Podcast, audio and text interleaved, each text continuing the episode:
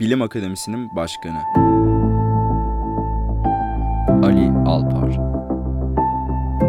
21. yüzyılın getirdiği bilgi yoğunluğunun artması sonucunda bilimsel eğitim metotları nasıl değişecektir? Yani ben o eğitim metotları konusunda uzman değilim.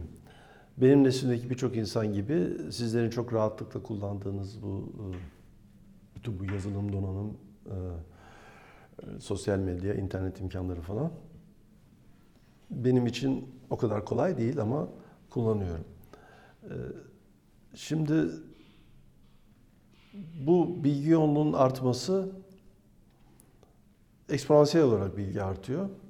Tabii bilim üzerine ciddi bir e, değiştirici etki yapıyor. Yani kendi alanınızda yakın alanda bile sonuçları takip etmeniz zorlaşıyor. Herkes kendine göre bir adaptasyon buluyor. Eğitimde de eğitimi kolaylaştırıcı bir sürü araç çıktı. Yani sınıfta derste bulamadığınızı internette buluyorsunuz.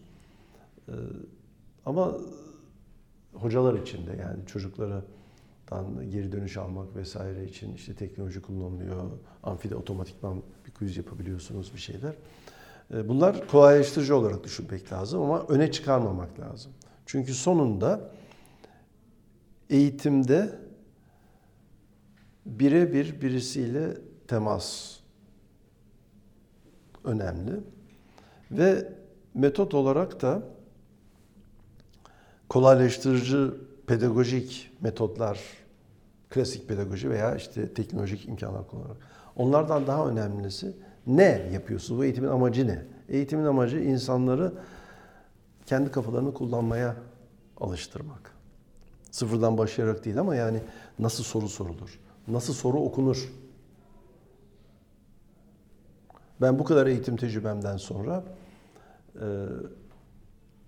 3 sene, 4 sene üniversite okumuş öğrencilerin hala sınavlardaki en büyük ortak probleminin sınav sorularını önce okuyup anlamamak olduğunu görüyorum.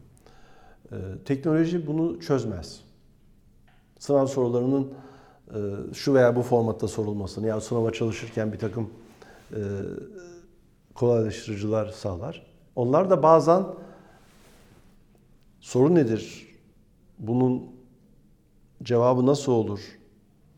noktasından öğrenciyi uzaklaştırıp kolay kalıplara teşvik edebiliyorlar. Yani çok yeni en yeni teknolojiyi kullanmak illaki insanları düşünmeye sevk etmiyor. İyi kullanırlarsa e, daha çabuk öğrenmelerini, daha seçici olmalarını, daha kolay gezip bilgi bulmalarını falan sağlıyor. Ama eskiden çocuklara ödev verilirdi e, ilkokulda, ortaokulda. Anneleri, babaları çocuğun adını ansiklopedi karıştırarak bu ödevi ansiklopediden çocuğun defterine çekilmesini sağlarlardı. Şimdi aynı şekilde aynı şeyi yine anne babalar yapıyor. Ya çocuk kendisi daha çabuk yapıyor neyse. Ama ne yapıyor?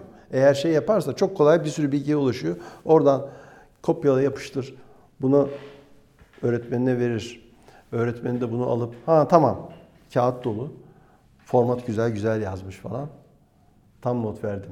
Bunu kendisi mi yapmış? Ne yapmış? Ne diyor? Dediği şeyi anlamış bunlara bakmazsa istediği kadar yüksek teknoloji olsun bu eğitim değil.